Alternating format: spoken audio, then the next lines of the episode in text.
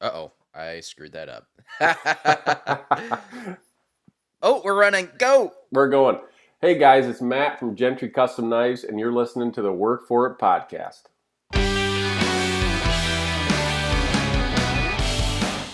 Hey guys, we are back here with another interview on the Work For It podcast. We had a little bit of a hairy start there. I, I totally hit the wrong button and then double clicked. Eh, it, it is what it is, guys. But yeah, we're here with the one and only Matt Gentry from Gentry Custom Knives. One hell of a guy. Matt, how in the hell are you? Well, I'm doing pretty good, man. I'm a little tired. Uh, got a lot going on right now, so it's been crazy trying to keep up with everything. But hey, we're here. We're doing it. It's all good.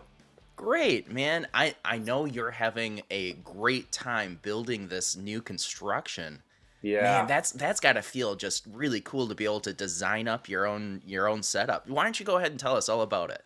Well, it's everybody's like, "Wow, that's exciting," and the the level of uh, excitement I have right now for it is at about zero out of a hundred because it's so much work.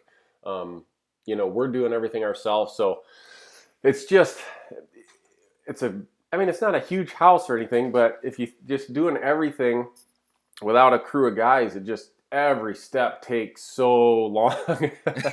so um it's, I'm sure you're saving a hell of a lot of money doing it yourself though. Yeah, right now, I mean to it's not only that, it's like people contractors and stuff like that right now are charging just like insane amounts of money. So if you can find somebody that does anything fair you know it's just that it's not even so much about the money it's just finding somebody to do it. It's uh it's a weird time to try to build a house and uh i'm learning that man it's just god only knows when that thing's going to be done man. Hopefully before the snow flies. I mean that that probably is only a couple months away at this point. Yeah that's my goal. So like right now um, like I, I did a youtube video on it uh, basically when i first bought the piece of property and then when i started doing all the excavating. Um, and you know, I rented that big bulldozer and an excavator. I did all kinds of stuff, and that part was actually kind of fun.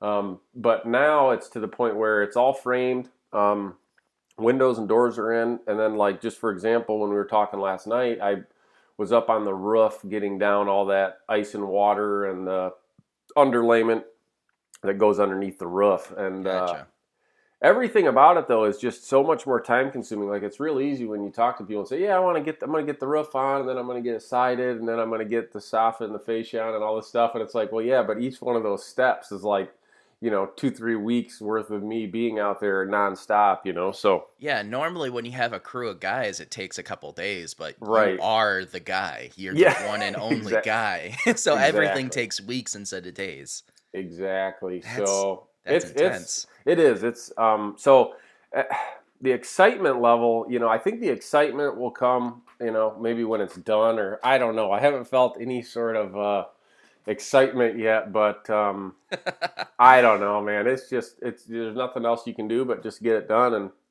I think uh, like this whole process that I'm working on right now, I thought it was going to take one day and. I'll I'll finish it up today. It'll be the third or fourth day or whatever. But the pitch on this roof is really steep.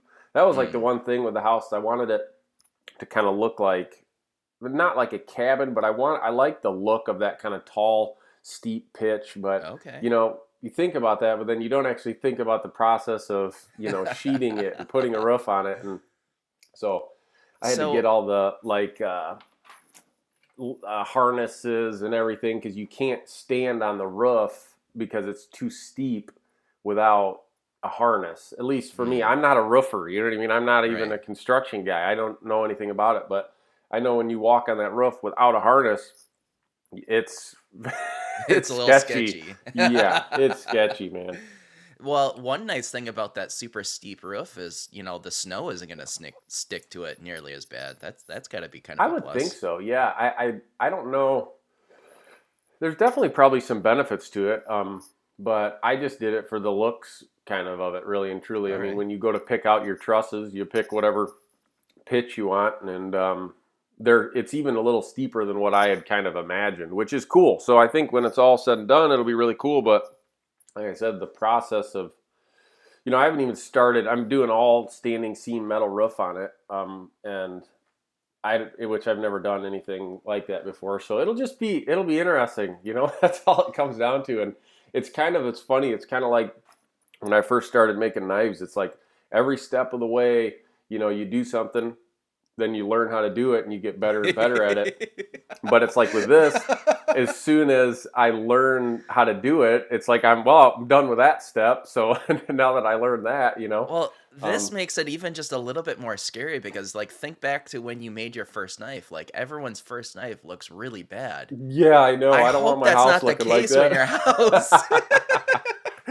we'll find out, man. We'll find oh out. Oh boy, I love the fact that the last I I was over there. What was it? Probably six seven months ago, and yeah, I don't remember. Yeah. yeah, I know there's snow on the ground. That's I mean, Yeah.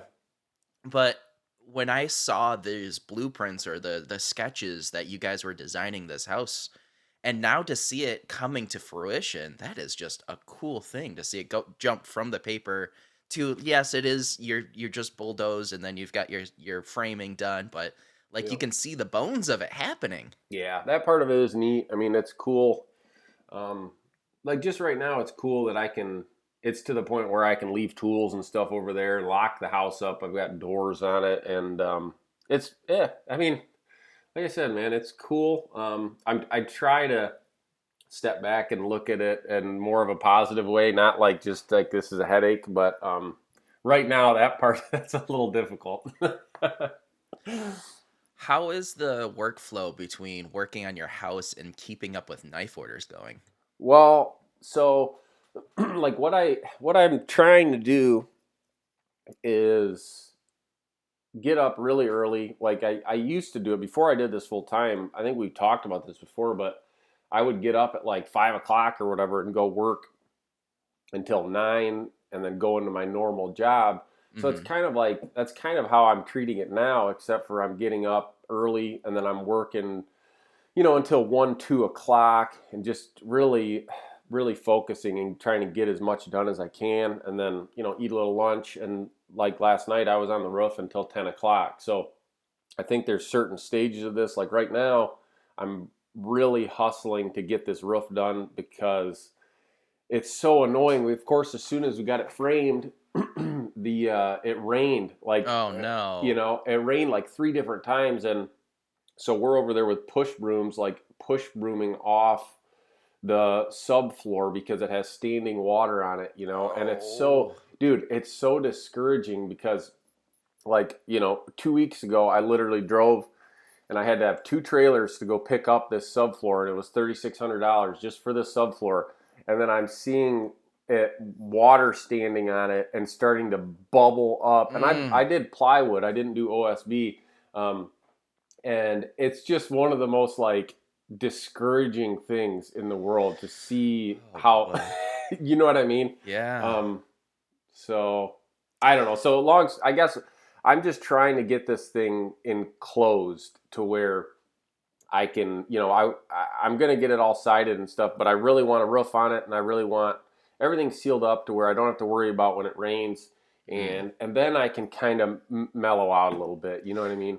It's funny that, you know, all summer long we've had no rain and no rain up here in Yeah. Michigan. And then all of a sudden, as soon as you put on the subfloor, that's when we get the rain. You're, it's serious, man, and it uh, like so we it has a basement, so it was like the one day it rained. Um, I went over there and I just like, oh geez, what am I gonna find? You know, and the whole basement had like three inches of Mm. standing water in it, and it was just you know what a discouraging feeling. And so we broomed it all out, and like I said, now that I've got it all wrapped, um, you know, we shouldn't really have much more water getting in it, which is good. But I mean, it's still, I'm still trying to get it dried out. Every time I go over there, we open up all the doors and windows and try to get it. All, it's still damp, you know, but Mhm. it's just part of the deal, I guess. Everybody that builds a house has to deal with it. It's just not too far. Well, fun. the thing is, is that everyone who builds a house, you know, they've built many, many houses. This is you putting it together all on your own for the first time, learning those those lessons. Where you know most people they see that, oh, it's gonna be fine, no worries. Right. Every single there, there's nobody there to tell you it's fine. It's all on you. It's it's gotta Exactly. be nerve wracking to the core. Yeah, yeah, it's a lot, big investment and big man, it's a lot, but yeah. So, Anyways, not only are you building the house, are you also?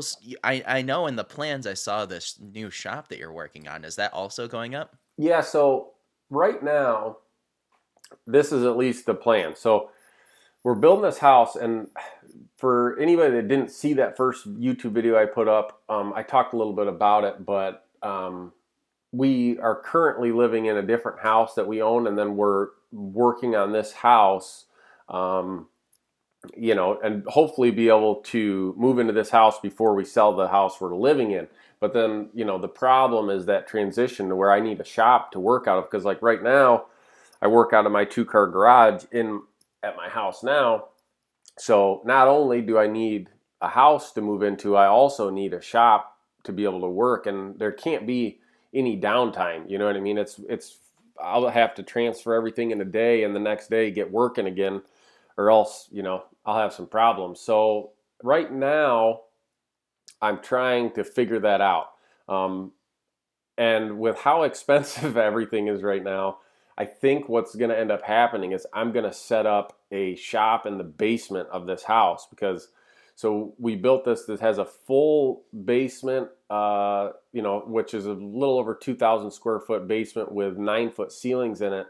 And Okay. I think what I'm going to do is section off because we don't need all of this room like at all right away. Um, we definitely are building it to grow into, you know, and uh, so I'm going to section off a spot in the basement that is pretty much the same size as my shop right now, and um, you know, insulate it, seal it off really good, and be able to set up kind of a temporary shop. At least this is what I'm thinking as of right now. Um, I was gonna say, as soon as you get your things down there and you start getting comfortable, that's gonna be. oh, I know it'll be like, man, maybe we'll stay out here a little longer. You know I Right. mean? Oh well, know. next spring we'll move it out into the shop. Yeah. Oh well, you know I'm slammed with orders. How about later this summer? And then Exactly. 20 years later, you're still working down there. and you know, I it's just I'm taking it as it comes, and I set it up to where there's a window in the section where I'll probably build the shop in the basement. So I'd like to insulate it really good to keep the sound down and get some really good ventilation in there and be able to really blow stuff out that window and you, well you know how it is it's just so even if you have um, you know dust collection and all this stuff having a shop in your house i don't recommend to anybody but Right. um, it's one of those things that we've i've talked about everything man i've tried i've thought about building a little temporary uh, shop like a little almost like a shed kind of thing and because you can do that for relatively cheap i mean i priced out my the shop i'm gonna build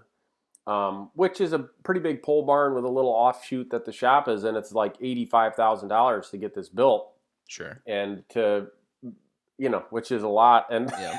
um, Yes, it is. if I can just build a, like I said, if I could build a little shop for you know seven, eight grand or something, I could do that. And but then I'm like, you got to run electric to it. You got to do this. I'm like, maybe I'll just kind of suffer a little bit, put it in the basement, and be able to do that transition um, a little smoother. And then you know, as soon as I'm, as soon as we sell this house, I'm going to start building the next shop. But uh, you know, it's just a lot of work, is what it comes down Oh, I guess to. I didn't understand that. I thought you were building the house and the shop at the same time. I Well- didn't realize that there you were going to have a interim period there. Yeah, there's going to be just because we're not financing anything, it's going to be like uh, we need the we've got a lot of equity in this house we're in right now, so it'll cover once you know once we sell this house, it'll cover my next shop pretty easily, and then that's kind of my plan at least, you know. And like I said, everything who knows what'll happen because this won't be until I feel like let's see, what is it right now? It's August, October, November, December. You know, uh, we should be able to move into this next house by spring, is what I'm thinking, Okay. and then probably next year I'll be start building the uh, the big barn. But like I said, I'll have probably three or four months of kind of where I'll have to have a place to work. So that's my idea for right now, at least, unless you have a better one. yeah, I'm gonna I'm gonna pull one out of my butt real quick. Just Hit me just with it. give you No. the perfect idea. Man, that's that is so cool. I I am just so impressed that you you are taking on such a large thing and just you know hey i'm i'm gonna do it myself because i can you know that's whether whether it's Well- like go ahead sorry No, you're fine. I I'm just sitting here and uh, I don't know why I'm torturing myself. I don't know.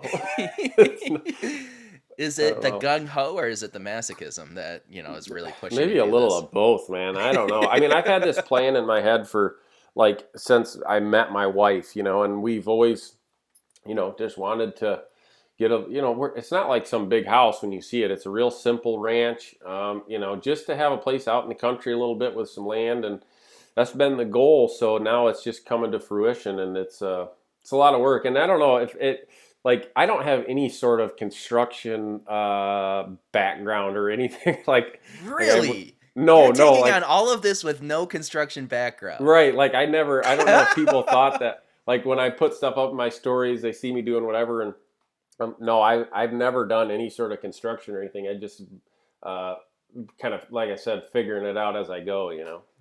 So it is the masochism is what yeah, what I'm just a to. fool. You know. I just Oh, well. assumed that you had some sort of background. I think that that's like, what's happening. Yeah, I think other people think that as well. And uh, no, I'm just not very smart. You know, just Well, it's so- it's impressive the level because I have watched all the the build videos that you've put out on this on this new construction site. Yeah. It's impressive the the level that you're doing, especially now knowing that you have no background in it. That is, it's it's it deserves applause. It's it's really good, man. Right on. Yeah, I, don't know. I don't. I, yeah, I don't know. I don't know. Anyway, so hey, changing changing the subject a little bit. Tell me about your um. Tell me about your uh like show sale that you had the other day at the. oh, sure, we can. I wanted to hear about that a little bit. Yeah, so just a couple days ago, I had a little art sh- art show sale thing right in the middle of Mount Mount Pleasant downtown, like old Mount Pleasant portion of it. Mhm. Basically, they they blocked off a couple blocks, and you know we we were able to sell set up tents and tables and sell to the public and. Yeah, I sold. Let's see. The first person I sold a bottle opener for ten dollars. The next person I sold a bottle opener for, for ten dollars, and then the third person bought a thousand dollars worth of knives. And was this anybody you knew or No, was none of them. I didn't know anybody who came by the shop. Or so by the, guy the that thing. or the person that bought the knives um how did that deal come together Well, actually, it was it was later on the day that he showed up. I those were the only three sales that I made. So if Yeah. it wasn't for that thousand dollar knife sale, that would have been a total bust. But right um, basically, um, it was a local guy who's retired, and his wife came by earlier in the day, and he stopped. She stopped. It was one of those like she. A lot of people like would look at my stuff, kind of give me the side eye, and then stop, and then come back. Hmm. Um, she, it was one one of those where she was walking by, and then she stopped and realized what was on my table, and came back and talked to me, and let me give her the spiel of you know I make them right down the road, yada yada yada. Um, and then she said, "Okay, I'm gonna go get my husband, and he's gonna talk your ear off." He's like, "Okay, go go and get him. I'd love Huh. to talk to him." And I sat there for probably 30, 45 minutes talking about every knife on the table with him. hmm And uh, actually, one of the the first one that they picked up is that cleaver that we heat that D two cleaver that we heat treated at your oh shop. cool yeah yeah, yeah, yeah. So thank you for that. Yeah. But yeah, have you ever done any sort of shows like that? never no i never Never? have and that's why i was curious to kind of hear how it went and i think it sounds to me like a lot of people that do them they're either hit or miss you know and to me i think that at least this is in my eyes okay if you're doing something like that one of those kind of local ooh hang on one second Uh oh, did the internet go down for a second? uh, yeah, here we're fixing it. We're good. So when you do those little shows, I feel like there. It, this is correct me if I'm wrong with this. Okay, like if you go out there and you set up a table and you have three, four, five hundred dollar knives, I just feel like there's not enough people that are gonna go and walk through one of those things that are gonna throw down and make it worth your while. Like it sounds like Yes. you hit the right you hit a guy that it just worked out which maybe that happens often i, I really don't know but um I, what do you think I really think that it depends on the show. So if Yeah. you go to just a regular art show where there's people who's selling like the person next to us was selling fresh baked macaroons and around the corner they were selling like just basically a garage sale on a table. Um so like if you if you look around and people are selling things for, you know, between 20 and 50 dollars Yeah.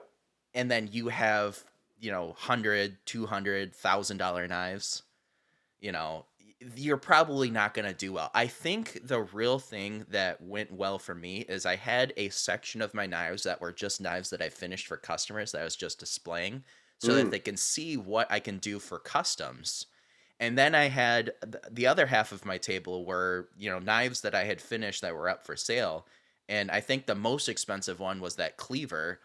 And then you know moving on down i had a little nano neck knife cleaver that was like $75 just because Oh, it was made out of scraps so i think you you really need to have like a big range of things and then i also made those little um, keychain bottle openers that i had selling for between you know $5 for regular steel $10 for scrap damascus Mm. and like you know th- those li- little sales are going to go a little bit better Yeah. and then every once in a while you might just happen upon a knife fanatic Right. um i think that was probably the worst type of sale for for my products what you really need to look for look for is either the christmas sales because people are looking for christmas gifts and they'll be more you know ready to spend more and more and you know that's that's a little bit better or you know like gun shows or you know camping Yeah. shows or like people who are already looking people basically if you're if you're looking to spend a couple thousand dollars on guns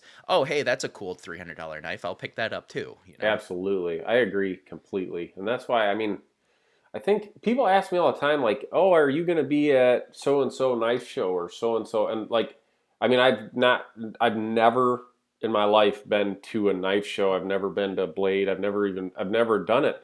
And uh, it's something that I think I'd like to. I just, every time I don't have any inventory to go, I'd go there and just stand there with like one knife, you know, and be like, well, what is this guy trying to do? You know, he's got one knife on a table. Come on. Yeah, that's that was something that was difficult for me because my table looked very full because I Yeah. had so many knives that I had just finished up in my last batch, or I had gone on, into my leather guys and got the stuff that he was Oh, okay. on. Yeah, yeah. I And wondered basically about just that. cleared him out and be like, "Hey, let me go and at least show them." And I, I probably gave out 250 cards. See, So- and that might be that might be the whole thing. Is it's like, yeah, people might not be wanting to like come to spend two, three, four hundred bucks, but now you've got that in them to where down the road, oh, I remember I met that guy and he was real cool, you know, and maybe maybe that's more what you uh, focus on with those kind of things. You know what I mean? If you have the time to go do them. every single time someone said, "Oh, you know, my my buddy or my father or my brother is really into knives," I grabbed them a little stack of cards and like, "Give it to him. Yeah, Give absolutely. no, give this stack to him so he can give it to not only him but his his friends." So yep. you know that I feel like those cards, like getting getting your name out there, it's it's more of a like. It's an advertisement more than you know. Yes, you might have to spend like this one. I spent uh, fifty dollars to sit at this table, hmm but you know you make one or two sales and you break even or you know you might get a custom sale in a month or two and that'll that'll more than make up for it Definitely, definitely. Well, cool. I guess I'm glad that it actually did go good. Then that's awesome. yeah if it wasn't if it wasn't for that one it did. retired guy it would have definitely felt a lot more of a failure but Yeah. Oh, cool. so what's going on in your shop because i know i know you've been just kicking out these gorgeous knives and you you've always put out really high class high level knives but i've been looking at your tiktoks and and you're really getting the art down of just doing like the the you know one-handed showing off the knife flipping it around showing all the different angles and putting a really cool sound to it and it seems like you're putting out really high level stuff so Well, what what's appreciate what do you that, have man. going on in your shop right now Well, like it's just it's all customs, you know. Um, right now, I'm working on, you know, I I do big like batches of customs. So like what I do is I'll look at my order book and I'll go out like 20 knives or 25 knives and I'll I'll get all those 25 knives like roughed out, um, cut out, heat treated, and then and tempered obviously and that step done. And then you know every week I'll grab out five or six of them and focus on five or six you know as far as let's get the grinding done get the handles on shape the handles because I found like I've tried it in different ways. And if I try to do like 20 at a time where you're sitting there and you're you're shaping 20 handles in a day or then the next day you're hand sanding 20 handles and you know that well I got 3 done and I have 17 more to do um, it is really monotonous. Uh, so mm-hmm. I find grabbing five or six out of the batch, you know, starting on those. I try I I try to get in a groove to where it's like you know Sunday I'm prepping, uh, you know maybe I'm surface grinding those five or six knives. So then Monday, you know I, I get the bevels ground and I can start on you know maybe getting the stone wash finish done on them or getting the hand sanding done if it's a Damascus blade and uh, I just kind of try to get a workflow. And I'm really weird. Like, there's days that if something, like, just for example, this is really weird. Like, I had I had a customer that I said, "Hey, I'm I'm coming up on your order or whatever," and like we hadn't decided on what handles he wanted to do for it. And he said, "Oh, wow, that's awesome. Um, you know, I've got whatever going on. Can I push it back a month until we get going on it?" And I'm like, "Oh yeah, that's no problem." But then it's like I look at my order book where I write every order down and I have one that's not finished and I have to move past it. Mm. And it mm. like it's a weird it's a really weird mental block that I'm like failing. I'm like that knife is not done and I'm moving past it and so what? and it's nothing. It's nothing to do with you. The customer specifically requested for you to kind of push it back, but Yo, you have yeah. that that perfectionism in you that you need to have it done. It's a horrible flaw, though. It's like it, because it honestly messes with me, like mentally, like a like it just it's weird. I can't even explain it how it like throws me off. You know what I mean? Um, mm. I don't know, but anyway, so that's that's pretty much my workflow and like um, right, you know, we did that co- that collab knife. I don't know, a month or two ago. Um, I try to, like, in every batch of knives that I start on and heat treat, I try to either put a new design in the batch or a side project in the batch. So, like for example, I just finished up a collaboration knife with my buddy uh, Brandon Park with BP Custom Knives. I'm not sure if you know him. I'll look him up right now. Yeah, he does really great work. Oh, he's yeah, he was in the Build Along Challenge as well. Um, oh, I do follow him. Yeah, and uh, so I'm just working on. I actually I just got it laser engraved yesterday. Then I've got to edit all the video together, hopefully in the next couple days for that collaboration knife. And then I've got that. Um, I've got a customer that wanted a like a custom KA-BAR style okay. knife and that was another kind of little side project to where I had to build the prototype for it and make sure it's all cool. And then we're gonna do kind of a high end KA-BAR with Damascus and mammoth Ooh. tusk and the whole thing. But I wanted to. I, I don't know if you saw that KA-BAR that I've been working on. You know, it's got, you know, the grind is really tricky on it because it's got that kind it's not a Scandi grind, but it's that low, really flat, clean grind. Mm, um, yeah. And I think that that's key to that design. I think you have to nail that grind, or else it totally throws the whole thing off. So, so that project has been a little time consuming to where I've got I you know there's three steps to grind that blade. You've got to get your bevels ground perfectly. Then you have to grind your fuller perfectly. Then you have to grind your top swedge or whatever you want to call that top uh, portion perfectly yeah. too. So um, I did it and it turned out like about 95% how I wanted it. Um, uh oh. Uh oh. And knowing that you're the absolute perfectionist. Well, just the, I, I'm going to put some pictures up. What is today? Today's Wednesday. I don't know when this will go out, but I'll have some pictures up in the next couple days of it. And, uh, like I said, it all turned out good, but that fuller, there's a spot where the fuller's off just a little bit on one side that really messes with me a little bit. But mm. like I said, this was a just to really feel the knife in your. There's sometimes that you can draw a knife out and look at it and think it's going to be cool.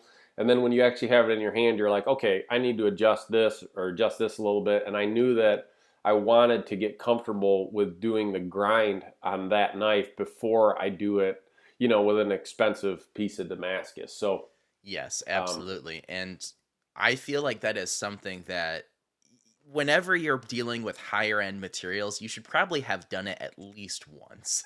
yeah, definitely. You know, or at least you better be really confident with what process you're going to be doing. You know, sure. Um, and so that was that was something I've been tinkering with over the last couple weeks. And like I said, I just finished it up.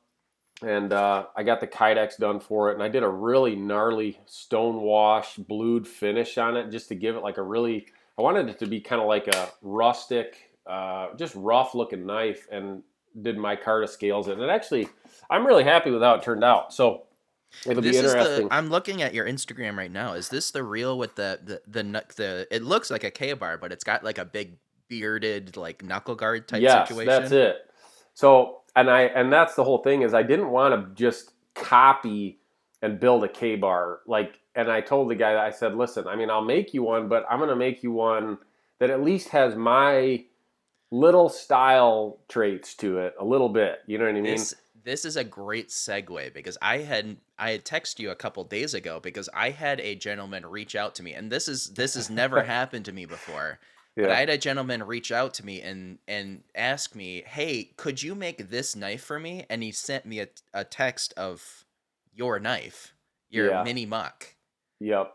And and so I want to get your thought process. If if a customer reaches out, have you ever had customers reach out to you and be like, "Hey, can I have you make me this person's design?" Yes, yes, they have. And um so in the past, I've done it a couple times to where I'm like, yeah, I can do it, uh, but we're gonna adjust some things. You know what I mean? I'm not at all gonna copy somebody else's design, and and it's it's hard now because um, there's so many people that make knives, and there's only so many shapes of knives. Right, no matter what you right. put out, somebody could say, "Oh, that looks a lot like this," you know. Sure. And there's sometimes where uh, people are right, and a lot of times it's like, well, yeah, it looks like a four-inch bladed fixed blade, like everybody else right. or whatever. um, but there's quite a few people that uh, have knives. It's like, wow, that sure looks a lot like mine. But I, I mean, you just, I think you just have to take it for what it is. And however, that that new design that I came up with, the Pocket Muck, um, you know, it's a Nessmuk design blade but I made it all really small and it has this really fat blade, which mm-hmm. really it's cool. And I the I've had that designed where I wanted to make it for quite a while, but the problem is when you get that blade to where it's so fat, it's hard to do the kydex around it. Um, mm-hmm.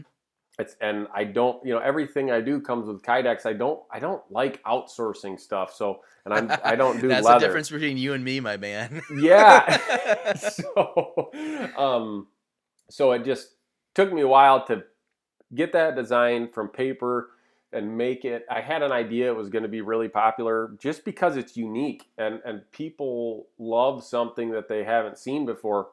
But again i just struggled because i didn't want to make this knife and not be able to make a good sheath for it. So well, it's know, so popular that people are out trying to outsource your entire knife process to little guys like me. well, and and that's okay. You know what I mean? It's it's one of those things. It's like I I get it. It's like what I'm doing now. It's the prices have gone up a lot, and and I mean I get it. But at the end of the day, that design, I mean, and I'm sure people could look at that design and say, "Oh yeah, it looks kind of like this or whatever." But sure, I've done a lot of research. I talked to a lot of people. I've I've never seen a knife like that one, and I think that's why a it's been really really popular uh, as far as orders go since I posted it. Um, and why I, I told you I said somebody had just texted me that same day the exact same question that you asked me. Right. Um, and uh, so I think that's part of this whole game is you have to find you have to stand out a little bit with what you're doing and you have to just push it a little bit and figure something out that not everybody else is doing. You know what I mean? Yeah. To give you a little bit of resolution on this whole situation, I I am definitely never going to copy anybody's design, let alone a good buddy like you. Like, uh, how how shitty would that ha- be to basically take somebody's exact design and sell it as your own? Right. Unless it's a collaboration, like we did the collaboration where where we switched our designs, and you know your video is out and. I'm waiting on my video still, but you know. someday, someday. and then um you know or like you did your build along that was so over the top successful where everyone made the same design but the the caveat with that is nobody's selling them they're keeping it for themselves Eh, yeah. Oh, no, for a few really? People. Oh yeah, and it's funny. Uh-oh. It's like I've uh, there's a few people that have sold them, which is fine. You know what I mean? I can't. It's fine if you sell the build long knife, no problem. But I've seen a few people that have you know taken orders for them and stuff like that, Uh-oh. and then it's like, then it's kind of like, man, you know, Mm. I- because I personally take orders for that scalpel design. I mean, and at the end of the day, it's my design, so I, you know, I didn't design it to be able to take orders for it. But if somebody wants one, I'll make them one. Um, and Mm. I don't know. That's a That's little, a little weird, right?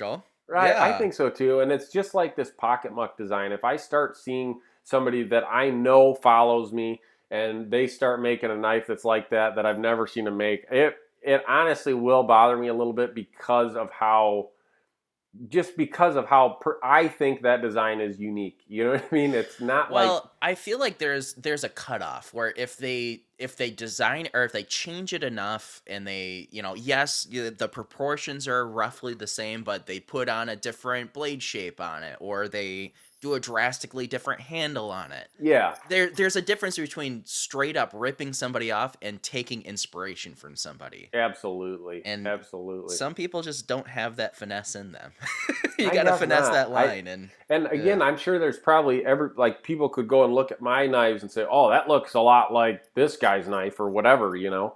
right. But I uh, I just think that to be to if you want to make knives successfully, you're not going to be successful going out there and copying other people's designs. Um, if you if you don't come up with your own stuff, people, you know, maybe you'll sell a few of them, whatever. But if you're not coming up with new stuff and you're not making it your own with your own style, you're not going to make it happen. You know what I mean?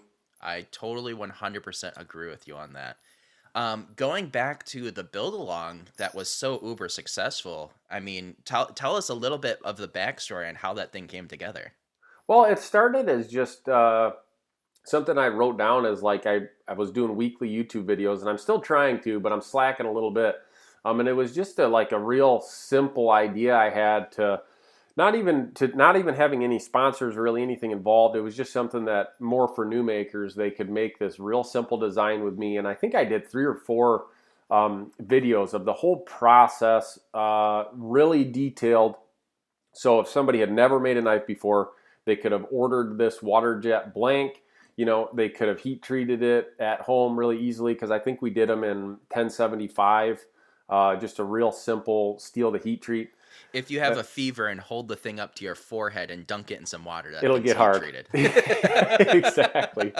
Um, and and basically what happened is after I posted the first video um, that was just showing, I think maybe I even just talked about the idea. I don't remember if I even had the design at that point. I decided to reach out to like, you know, a few of the companies that I was working with at the time, or just companies that I buy product from, um, just to see if anybody wanted to throw in a little prize. And it kind of just, for whatever reason, um, all these companies just really wanted to be involved in it, and we got a bunch of really good prizes. I mean, we got full two by seventy two grinders and uh, just which bunch- is insane. yeah, it's insane. It really is. And so it turned into this real simple little YouTube content to uh, this crazy. I mean, I don't even remember how many people built the knife. Hundreds of people ended up Yeah. building the knife. Um, and it really turned into something cool.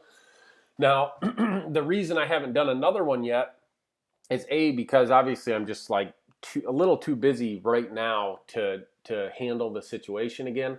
Um, as far as it was a lot of work on my part, you know, dealing with all the sponsors and getting all the prizes and dealing with all the people, and it was it was a lot of work. Um, but I'm definitely going to do it again. Uh, I just got to adjust some things a little bit. I think. Um, maybe you know what I once maybe once you get into the house and you're you're settled in and you feel like you you're on top of things, maybe Yeah. then you can throw that back on top of yourself. So we're looking at maybe a year before we do another. You know, Maybe we'll see what happens. I've already got a design in mind for it. Ooh, just, do uh, ya? Yeah, I just but can we but, get a uh, little bit of a sneak Oh, peek? absolutely not. I gotta keep you know, I Ah. keep my cards close, buddy. Come you know what I mean? man.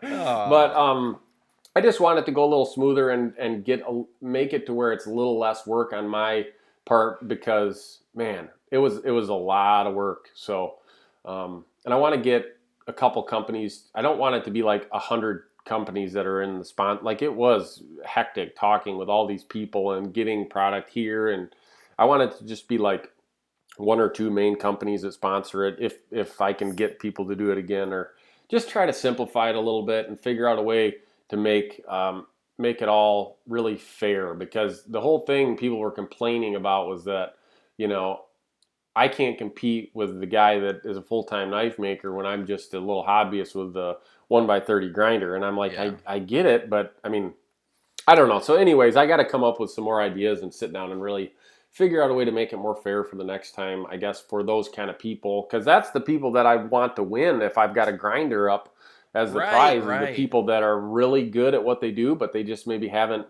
you know don't have the funds or whatever to step up to a good grinder. Um, I think I don't know. Like I said, I think there's a lot of adjusting I'll do for the next one whenever that comes. Well, like we said earlier, the first time you do something, it's probably not going to be the absolute perfect one ever. So, Exactly. you know, you've you got the first one, you you took your hard knocks, and now you're you're finding the ways that you can make it better. And I'm sure the next one's going to be a hundred times better. Hopefully, hopefully, but it was fun. It was really fun how many people enjoyed that and how just in the whole maker community. And I mean, everybody talks about this all the time, but how all these companies pitched in hundreds and hundreds of dollars worth of stuff. Um, just it, it was really, it was really cool just to see how how good, especially the knife making community is. There's a couple bad eggs in it, um, Sure. of course, like everything. But with everything I've been in in my life, um, the amount of people in this community that are helpful and Mhm. cool and um, it's ama- it's amazing, really. It really is. Is is there someone you want to shout out in particular that's helped you out? Is maybe if it was like just getting into knife making that that helped you and and uh, really Well, took you honestly, it's so many people. Like right. like I've reached I'm trying out to put you on the spot, man. Come on. No, it's fine. I get it. I mean, there's so many people that along the the way of me doing this, you know, I've reached out to people that were way above my level, you know, and Mhm. and to be able to get responses from them and not just not just like, yeah, dude, try this. Like responses that are helpful and actually, you know, from big people that took the time out of their day to look at the message, read it, think about it, and then send you a good response. I mean, there's a lot to say about that. I mean, and and again, I'm not at all saying anything, but I try to do that too. Like I get I get 10 to 20 messages every day of knife makers that say, "Hey, I saw your handle video on YouTube for this. What do you recommend for, you know, this?" And I it's so time consuming, but I try to take the time to answer every message and just be cool because that's when I was getting started and and I still like I don't know if you saw uh, the video I put up the other day uh, of doing the elk antler process. Yes. Okay. Yes. So the reason I haven't done antler is because if you cut into an antler, it's all porous on the inside. Okay, the majority of them, okay, are like porous, and I've never fully understood like how do you how do you make this to where I'm confident selling it. Like, I mean, Mm. I I've stabilized material. I have all this the pump and all the stuff to stabilize wood and stuff like that. But this is actually like porous to where you need to fill in the material.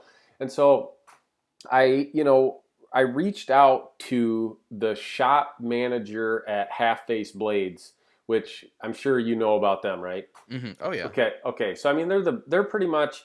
If you don't know who they are, they do more.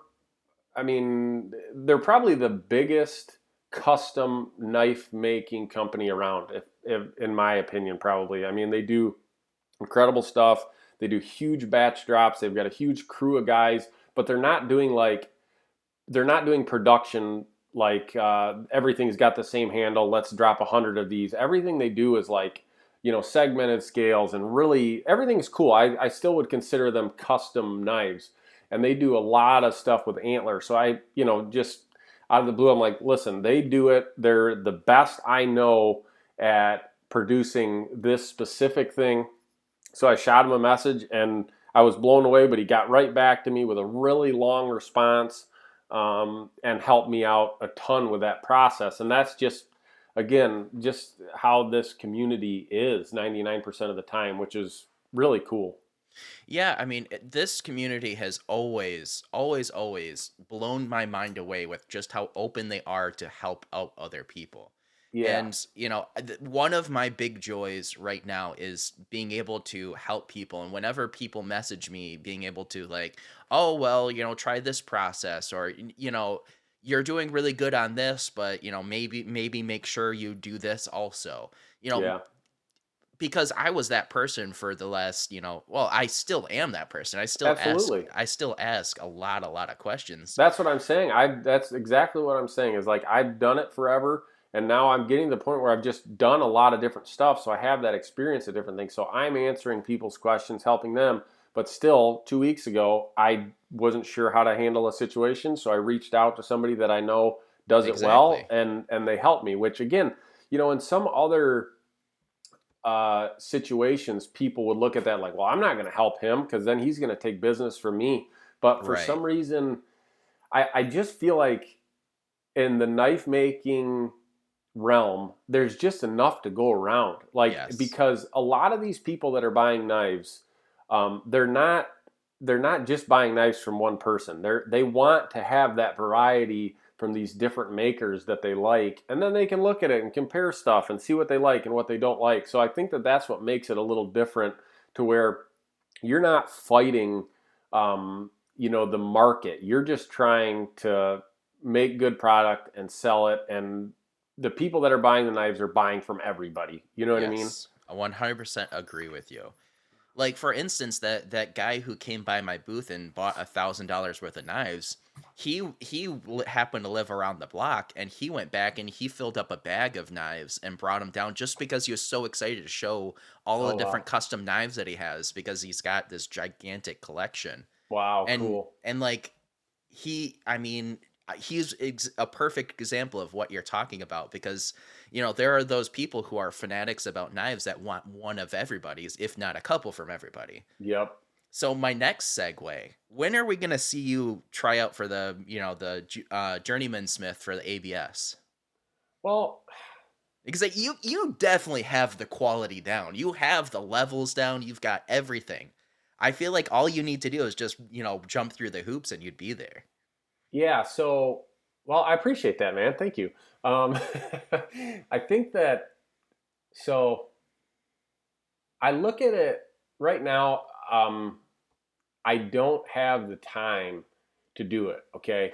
So I am so focused on, you know, taking orders, getting orders done, um, and that whole process to where, like I said, I don't I don't have a ton of extra time to be able to focus on something like that. And mm. like I want to. So I guess like probably my game plan is and you see a lot of people that do this that make knives they say oh custom order books closed and all this stuff and um, i think a lot of people like get to where it's overwhelming and and i'm definitely i'm way past the overwhelming stage i don't know what comes after that I'm way Back past that. yeah.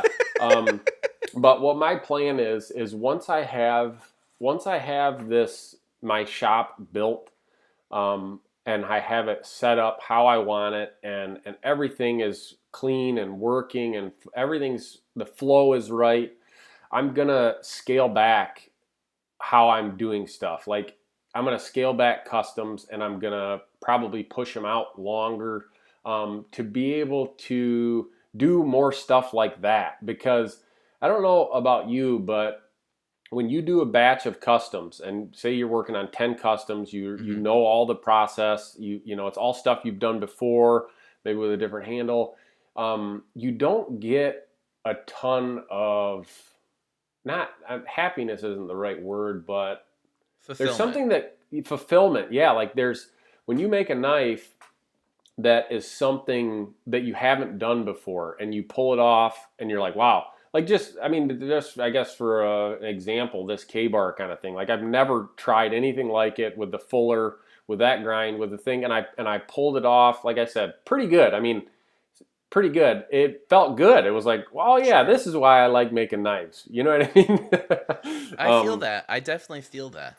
so I'd like to, well, I'd like to scale back on the customs a little bit, as as far as just not putting as much pressure on the time frame that I put myself in to get them done, and be able to do more stuff like what you're saying, like take the time to try to do the journeyman smith thing, and and have the time to be able to have some people in for classes and stuff like that, because I get I get people that ask me that all the time, like if I run classes or if I do you know, blade making stuff where they can bring their buddy and make knives. And I'm going to set the next shop up to where I'll be able to do that. You know what I mean? I'll be able to have three or four people in for a day and we can make a knife. And I want to do that kind of stuff. I think that that, if you look at the whole big scheme of things, um, you know, I think that will just make me, you know, make me happy and just keep that. This hobby is just so cool because there's so many different elements of it um, that I haven't even scratched the surface. You know what I mean on all the different processes, and uh, you know I'd As love soon- to get into making Damascus and just doing all that stuff. And right now, just don't have the time to do it. As with with knife making, it seems like as soon as you feel like you've seen everything, there's a whole nother rabbit hole you haven't even you know tread upon, Absolutely, and you can man. fall down that thing for years. That's what's cool about it, and that's what I mean. I feel I feel really lucky or fortunate or whatever you want to say that I'm able to do this every day and make it a job. And and I'm right now I'm just setting my life up to be able to do this until my hands don't work anymore. You know, um, and that's cool. It's really it's really a cool thing. Um, it's really a cool thing. Well, Matt, I very much appreciate you joining us, uh, joining me on the podcast. Um, I know you're an incredibly busy guy, so I want to give you the space to get back to work. So, I appreciate man, it, I, man. I appreciate. hey, wait! Before we go, before oh, we sure, go, sure, sure. I want to talk with you a little bit about um, like the the marketing and the social media aspect of of not just knife making but making in general because if like if you take I know you work on this a lot and that's why I wanted to talk to you about it and I think people would like to hear about it a little bit because One thousand percent. I've I- I've got. I I would rather sit here for three hours talking to you. well I can't do that but I do I do want to touch on this before we go Sure. um, because I get people that message me, not probably not every day, but I bet every other day, and they'll say something along the lines of how you know how do I sell more knives? How do I promote my knives? How do I market my knives better? And and I think they reach out to me because they see that I'm I'm definitely making a lot and and moving a lot of knives. Um, so, but I don't have an answer for them. You know, I don't. I don't Mm. have a do this, do this, do this, and you'll be good to go because there isn't one. You know, what I Right, mean, there exactly. not an answer for that question. But um, I think that a lot of people think that there is. I think that a lot of people think that, well, what's he doing that he figured out that I don't have figured out? You know what I mean? well, it's Um, kind of like the question. You know, what's the perfect knife? Well, Yeah. that one thousand percent depends on it, what you're trying to do with it or who it's for. Because my even if you say what's the perfect camping knife, my perfect camping knife is going to be totally different than yours. Than absolutely. everybody else's is going to be a different perfect camping knife. Yep. So, you know, I guess content is king. The more the more stuff you can put out there and on the most social medias as you can get out there, Yes. just I mean, make good stuff and put it out there, I guess. I don't know. yep, that's that, that's pretty much it. And it's like uh, I think people there's people out there, and I'm sure you see them that make knives, um, and maybe they'll post a picture of a knife they did, and um, you can look at it and you can say that's it's incredible. It's better than what I can do. It's like wow, Right. this is. Re-. But they have 400 followers. Uh, they post you know once every two weeks, and they're not selling that many knives.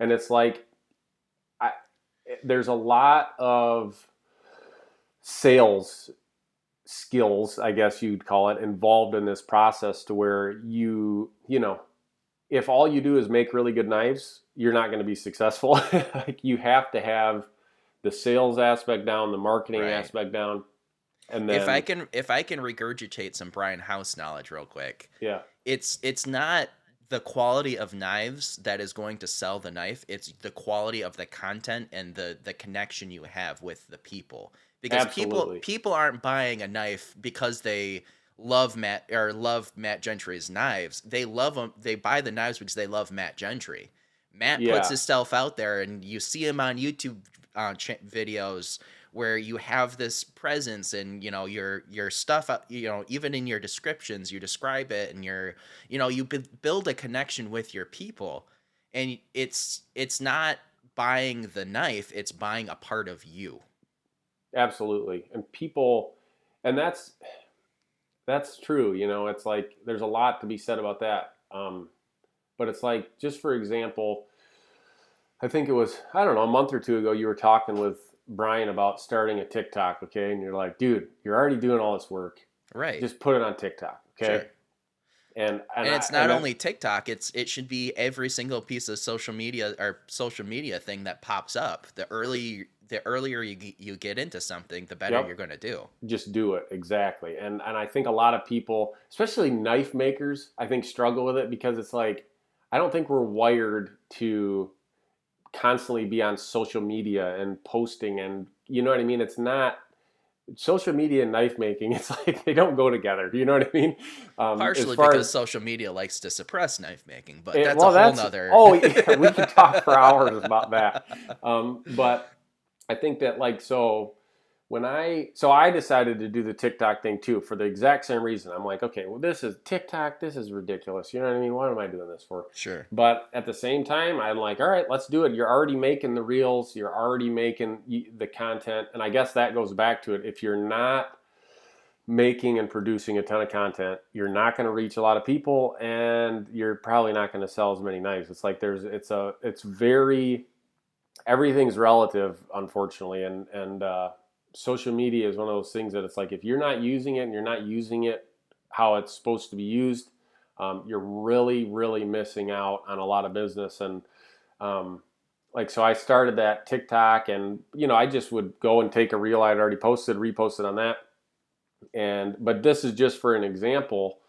You know, I had that one reel or that one TikTok that got I don't even know how many views it got. Like not that many if you look at the whole scheme of things, but like maybe 40,000, 50,000 views, whatever Sure. it was. And the amount of you know, and I the amount of messages and the amount of new subscribers to my website, which is Yeah. really important. That's another thing to talk about. But like people would see that, they'd go to my website, they'd check pricing, and then the it all goes back to orders. So it's kind of like if you're not playing the the game, which it, it is, it's like a it's a game. You're really missing out on sales. That's all it comes down to. If you're not doing all this stuff, if you're not staying relative and you're not posting constantly, you're missing out on sales. I think that TikTok is very much like going to an art show and putting up a table. You know, you're gonna have a thousand people walk by, and like 99% of those people are just gonna scroll on by because it's not their thing. But because of the law of large numbers, because TikTok is just the right type of algorithm where it will, you know, you can have a video just you can have you can put up a hundred videos and all of them get like a hundred different people that watch it and doesn't Yeah. really go anywhere. And then every every once in a blue moon, you'll get one that'll just skyrocket on you. And Yeah. because because TikTok still allows you to go out to the masses, the law of large numbers means that even if that 0.001% of the people that are knife fanatics just happens to stumble across, now all of a sudden you have a really big, you know, supporter or a hundred, a couple thousand le- people who are just vaguely interested and want to watch your YouTube, and now they're they're moved over to your YouTube, and now they're over on your Instagram, and exactly, it's- exactly because the sad part about it is Facebook and Instagram, your stuff never leaves your group of people. Like rarely, very rarely, like very rarely, it does. and Very rarely. Right. And if you're already producing these reels and you're already producing them these, you know, 10 to 10 seconds to a minute to 3 minute pieces of content, why not throw them up on TikTok? Why not throw them up on literally whatever social media ever comes out? Yes, You know, y- y- you're shooting yourself in the foot just not posting it. Because you never and- know who might come across it. exactly. And everybody says the same thing. Well, I don't feel like doing that. Like, gosh, you get you're on there, you do it every day. Like, and I'm like, yeah, I've posted every single day on Instagram for the last five years, pretty much. Yeah. and and that's how that's how I've been able to grow and that's how I'm able to do what I'm doing. I mean, that's it. You know what I mean? Like I said, I've never sold a knife at a at a booth. I've never done anything like that. It's all social media. So um, it's just very powerful, and I think people people need to spend more time uh, focused on that. I think, and I mean, I'm not like going to name any names or whatever, but uh, a knife maker guy I know uh, got on this reel bandwagon, you know, because they're pushing reels, they're paying you to put reels out and all this stuff. And this guy, he it got to the point where it was annoying how many reels he would put out, like multiple reels a day, and a lot of times they they're not even good. They're just put putting content out there, okay. And over the last, I think I might know who you're talking about. you might, you might, and I don't want to. Uh, not saying a bad or good Sure. or whatever. He's playing the game, um, and like I, and I don't even remember what he was at. Maybe, maybe eight, nine, ten thousand followers. And then the other day I looked, and he was at twenty-seven thousand followers right. on Instagram. Okay, and I looked back, and I saw he had a couple reels, a couple of these reels get a million views on them, and And again, large law of large number numbers. Yeah. If a million people looks at it and only 0.001 percent likes your stuff enough to subscribe, that's still thousands and thousands of subscribers. It's huge because so just for example, okay, when I put up, I think I put up a reel of this new pocket muck design. Okay, it was one of the first ones I did, and for whatever reason, the reel got more views than what my normal one does. Whether it be because people like that design more and more people looked at it, so then they pushed it a little more. But I think that reel on Instagram got like maybe about the same, like 50 or 60,000 views.